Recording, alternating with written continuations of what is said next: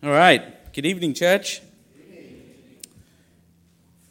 Thank you for, um, for all being here today on, on a Wednesday. I, I don't know if many of you have started work, but um, I know we have, so, so I certainly won't be long this evening as we also have our, our prayer service after this. But um, Pastor's just asked me to give a, a bit of a teaching lesson today um, around one of the attributes of Christ, being his goodness.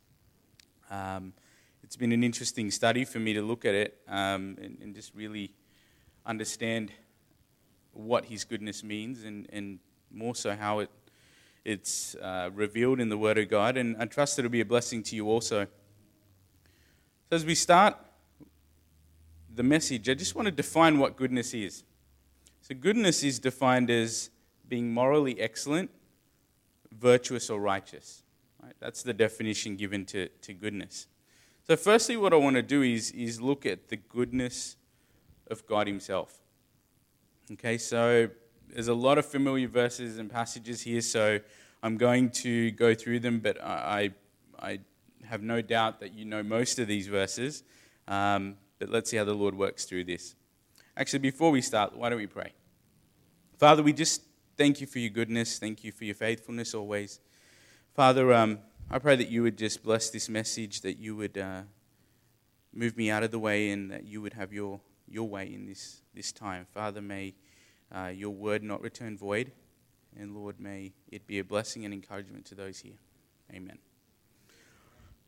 All right, so the first verse I want to look at, um, or the first actual example here, is in John 3:16. So what we see here is God's goodness is shown and manifested in the person of Christ. Okay? And John 3:16 is very much a foundational verse, right? It says for God so loved the world that he gave his only begotten son that whosoever believeth in him should not perish but have everlasting life.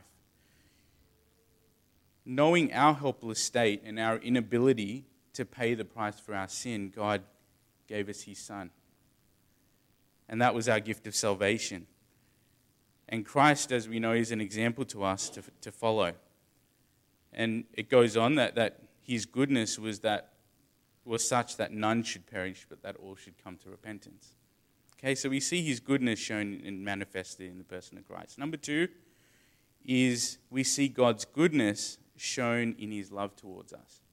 And we can see that in Ephesians 2, verses 4 to 7. Ephesians 2, 4 to 7.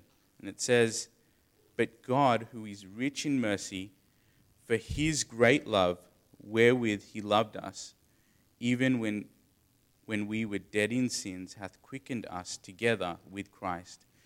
By grace ye are saved, and hath raised us up together and made us sit together in heavenly places in Christ Jesus, that in the ages to come he might show the exceeding riches of his grace in his kindness towards us through Christ Jesus. So God's love for us is actually described here as a great love. Okay? That love is what caused the sending of Christ. And his love comes with a desire to show exceeding riches of his grace toward us through Christ. And why? You might ask. It's for his glory. And when we think about this, you can't help but be, be amazed, really, when we look at the concept of God's goodness. You could stop there at the first two that I've mentioned, and that would be enough. Right? He sent his son, he loved us. Really, is there much more? Right? But it continues. So we see here that God's goodness is shown also in our adoption into the family of God. So Romans 8, 5, uh, eight, sorry, Romans 8, 15 to 17. If you turn there.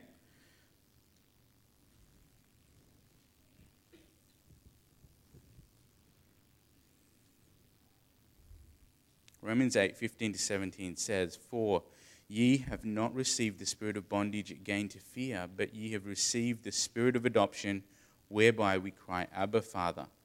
The Spirit itself beareth witness with our spirit that we are the children of God.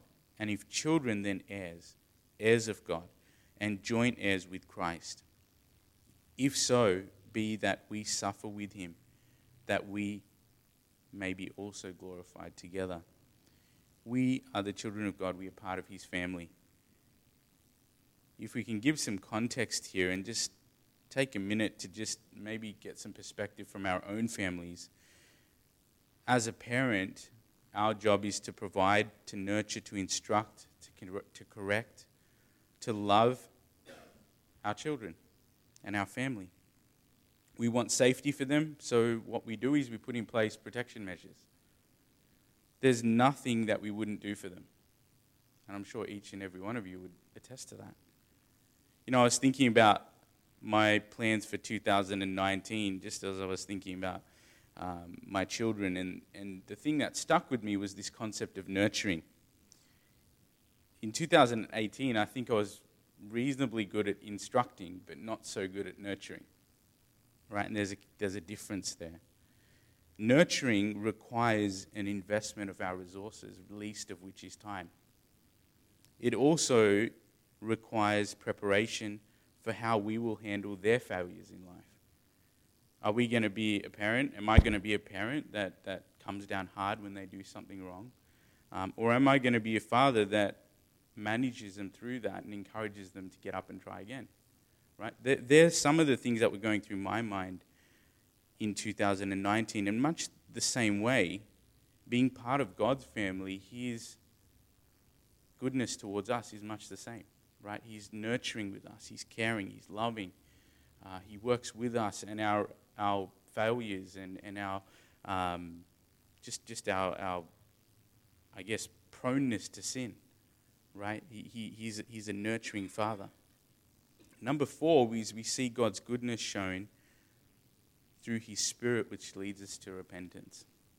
So, Romans 2, verse 4, if you turn there as well.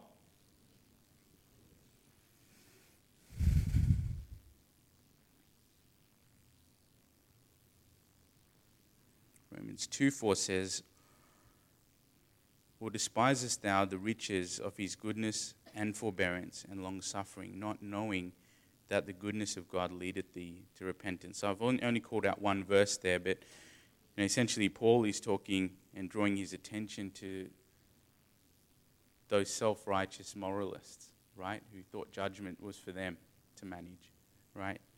We know that, that God is the only righteous judge.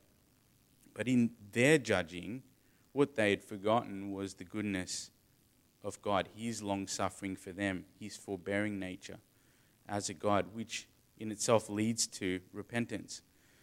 So, why goodness? Because as a righteous judge, we deserve punishment for sins, but in His goodness, He leads us to repentance. He gives us a way out of our punishment. But with God, His goodness is always there. You know, we're so prone, right? When someone does something hard by us, aren't we prone to kind of give it a certain length uh, of rope and then there's a point where you kind of say, no, enough's enough. I'm cutting that person off or I'm doing this or the other, right? We tend to be so judgmental that way. But here we see Christ who's always, in his goodness, he's always giving us a way of repentance. It's, it's always there for us, it's, it's always renewed. And I guess the example there is like the message Pastor gave not so long ago around the prodigal son, right? And the returning of, of that son home. And, and there we see Christ waiting for us always when we turn and, and, and, and turn our ways and, and go back to Him. So, fifth is we see God's goodness is shown in the indwelling of the Holy Spirit, which produces goodness in us and this is a familiar passage, Galatians 5 22 to 25. So I'll read this. No need to turn there. It says, But the fruit of the Spirit is love, joy, peace, long suffering, gentleness, goodness, faith, meekness, temperance. Against such there is no law. And they that are Christ's have crucified the flesh with the affections and lusts. If we live in the Spirit, let us walk in the Spirit as I, was, as I was reading that, and I've read that many times, as I'm sure you have, and what came to mind for me is how little we really do in our walk with the Lord. Right? Our job really is to be obedient, to be submissive, to walk after the Spirit, and it's God that takes care of the rest, right? So goodness is not actually something that we strive for and, and, and work at and put a plan to develop. It's actually just a result, right? It's a result of walking in the Spirit. You know, many in the world actually perceive the Christian life as something that we have to earn. They're worried about becoming Christians because they're worried about what they have to give up right? And they think about it from the perspective of what I've got to sacrifice. What are the, why do I want to be measured by these rules and standards? But in actual fact, it's Christ living through us. There's nothing we have to do. And that's what came to mind as I was reading that verse. As I said, my job is only to walk with Him faithfully, obediently, and submissively. The last um, one I want to call out is God's goodness in is shown in suffering. And I want to spend a little bit of time here, if I can. Uh, there's two verses I want to read here, and if you could turn with me to Job chapter 42 and verse 5, firstly.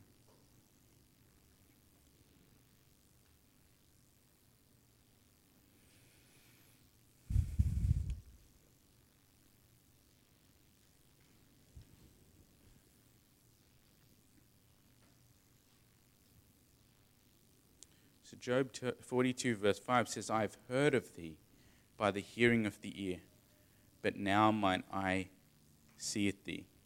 And the second verse is Job 42, verse 10, which is, is right there. And it says, And the Lord turned the captivity of Job when he prayed for his friends. Also, the Lord gave Job twice as much as he had before.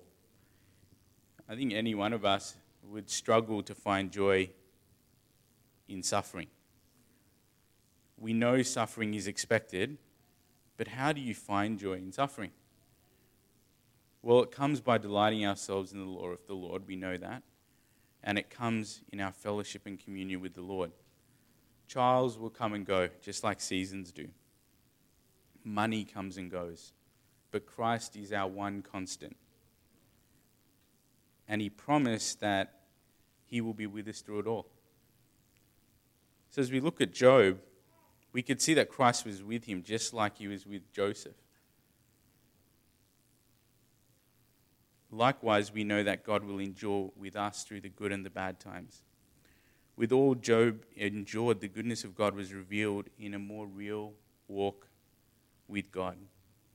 You know, if you look, um, if you look at that verse, there, you know, what is it? Job 42 and verse 5. It says, I have heard thee, but the hearing by the hearing of the ear, but now mine eye seeth thee.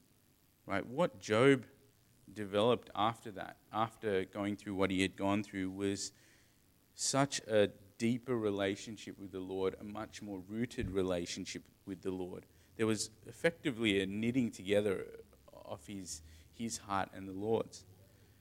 And what you can see here is that the growth we see now in, in, in Job, where he says it becomes sight, what it, what it really means is that he had a new awareness for the wisdom of God's hidden, God's hidden plans. Right? It also means that he had a heightened understanding of what his limited wisdom was. And lastly, he had a new sensitivity for his own sin. Right? That all came as a result of what he had gone through. Uh, in the journey, all of his loss. You know, I was reminded this week that sometimes we cheat ourselves from uh, practically seeing God's goodness in our own life. You know, when, when trials, struggles come, we tend to go off course. We make our plans. We, we tend to, you know, risk mitigate, as we say, and we put our plans to avert that, that issue. And I guess in the process, we lose out on the blessing, right? What I love, though, about this chapter in Job, and again, continuing as we look at, at the goodness of God here, is actually in verse 10. And there's the word there, it says also, which means in addition to, there was the doubling of Job's wealth. That wasn't actually the first blessing, right? The first blessing was the fact that he had a deeper rooted relationship with Christ. The second blessing was the fact that the Lord gave him double what he already had. Right? That's the God we serve. That's just the by the way. You know, so often we focus on that aspect. Lord, thank you for meeting my need. Right? We see his hand and that's what we praise God for. But through the process, we actually have gone through a deeper trusting process with the Lord, right? And that's the real blessing. That's the eternal blessing that we have.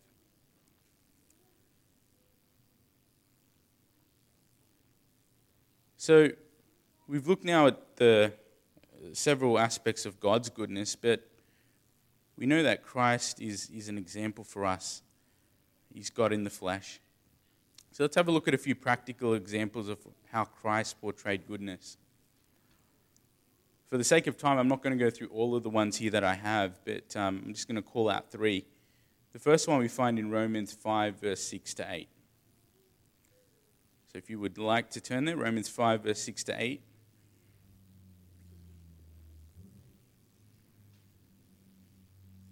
While you're doing that, maybe you also turn to Luke 22, 42. So Romans 5, 6 to 8 says, For, for when we were yet without strength, in due time Christ died for the ungodly.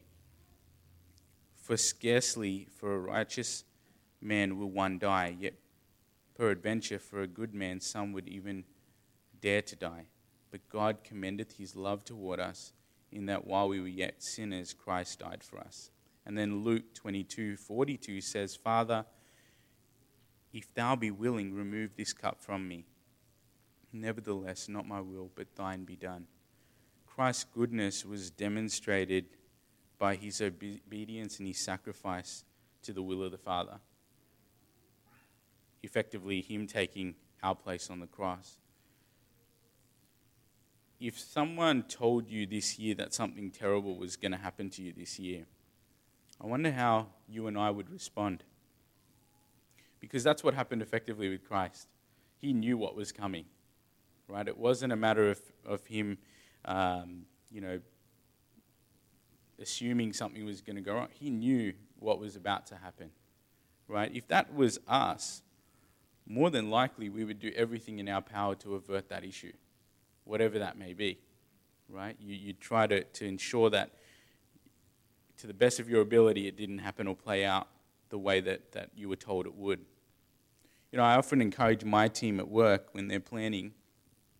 I often say, when you're planning, plan for the obstacles and challenges, because that way you're not achieve, you're not disappointed when things come in your way that hinder your progress to a goal right? So if, the, if there's an obstacle that they know is a potential, how do you how do you deal with that? You plan and assume that there's a likelihood of that happening. But as a Christian, our focus should not actually be on trying to avert the suffering, but rather it should be in preparing our hearts and our minds around how we're going to respond to it and the heart with which we're going to accept it.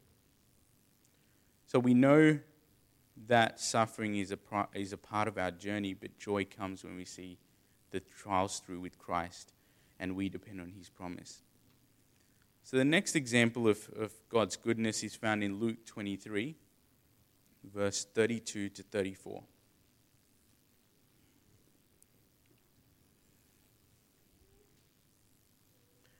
And again, church, these are just practical examples of how Christ demonstrated that goodness.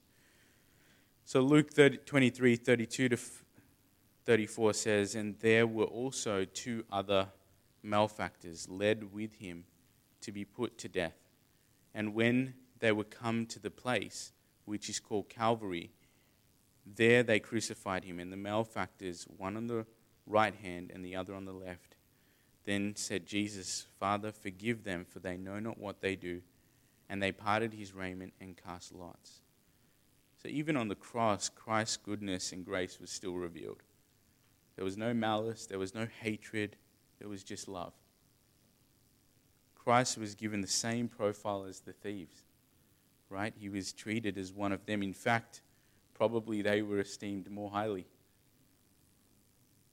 In his goodness, though, what he saw below him was a needy people, and he endured it for us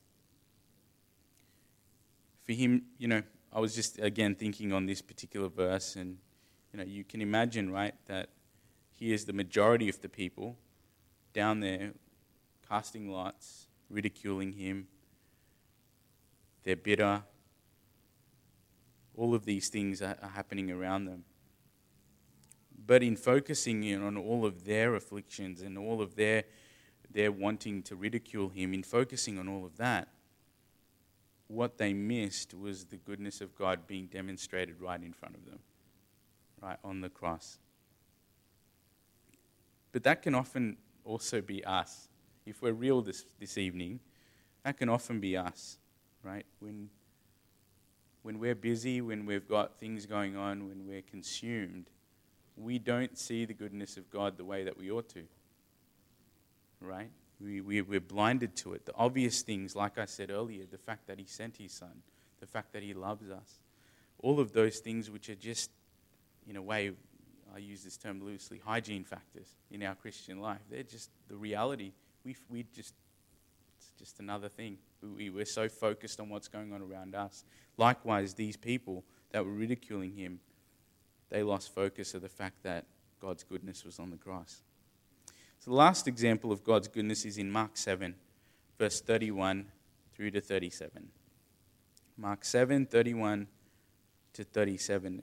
And it says, there. And again, departing from the coasts of Tyre and Sidon, he came unto the Sea of Galilee, through the midst of the coasts of Decapolis.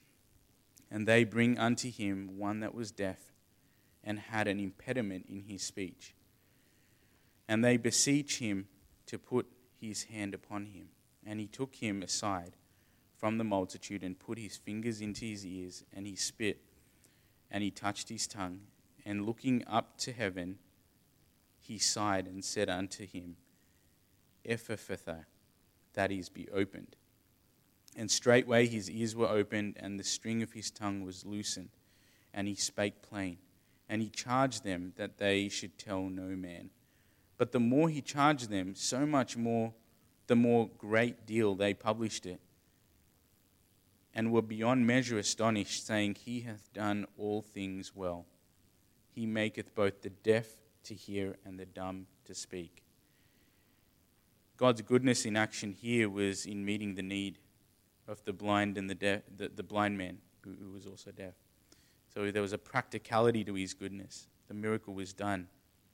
What's interesting here, though, is in the goodness of God, what it produced, produced from the men who observed it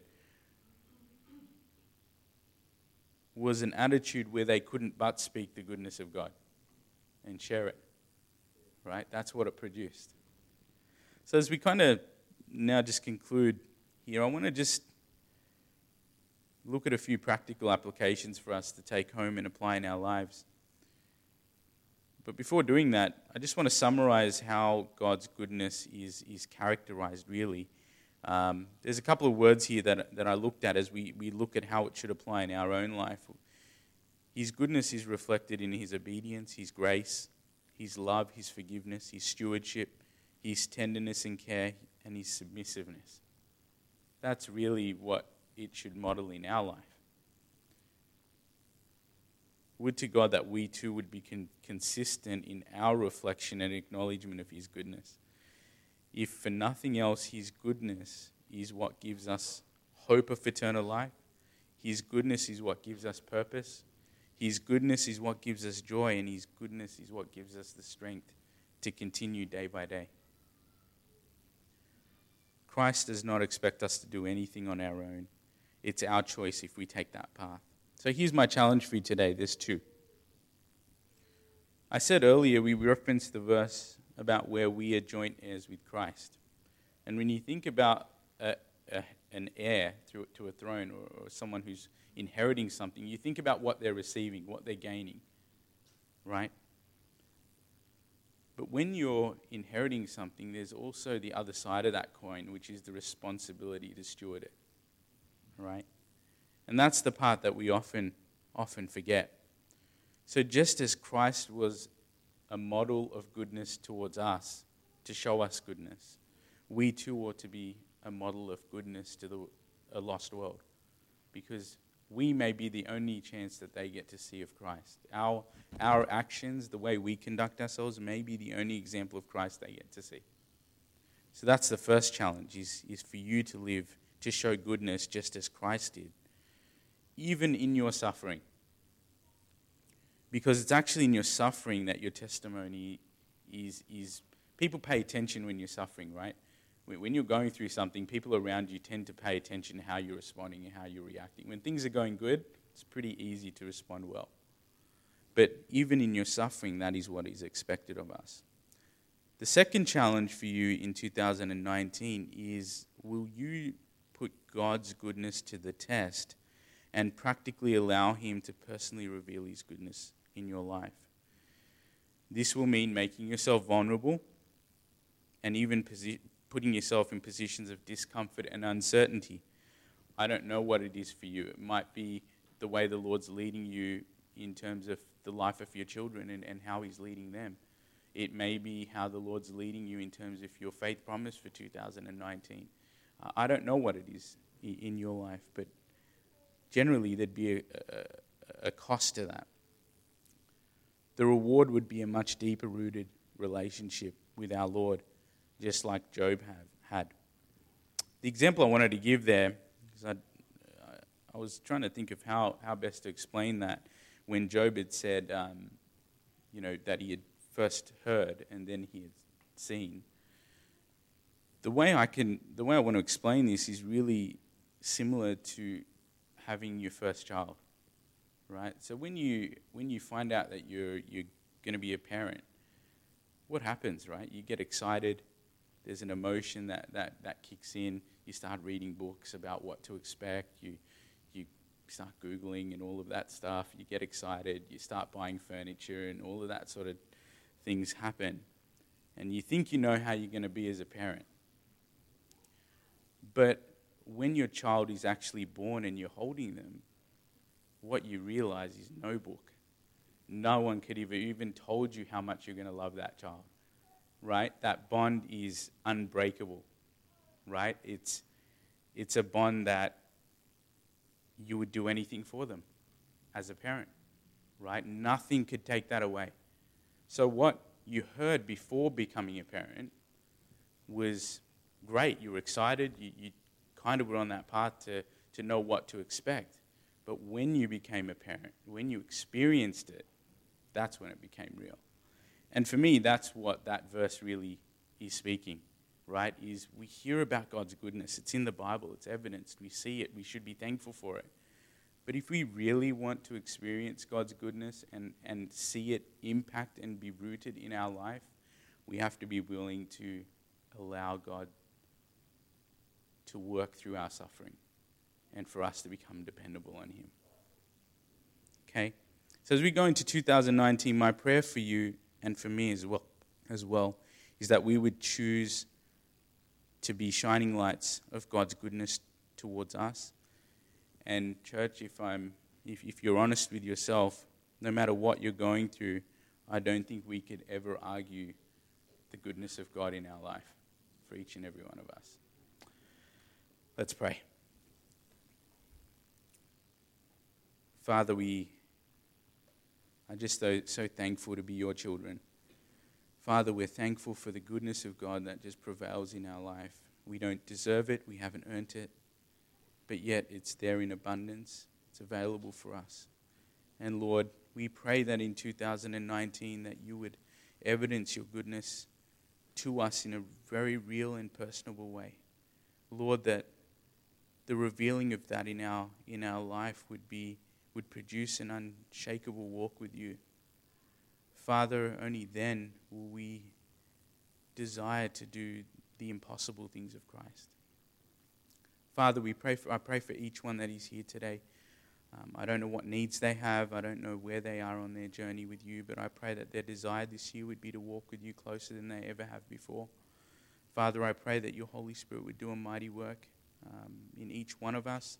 And Lord, that you would just um, continue to reveal your purpose and your will to us day by day. Bless the remainder of this service. We pray in Jesus' name. Amen. Thank you, Brother Neil. It's a great reminder tonight that, um, that we do serve a good God. And even if we go through trials, and even though we go through health issues, we still serve a good God.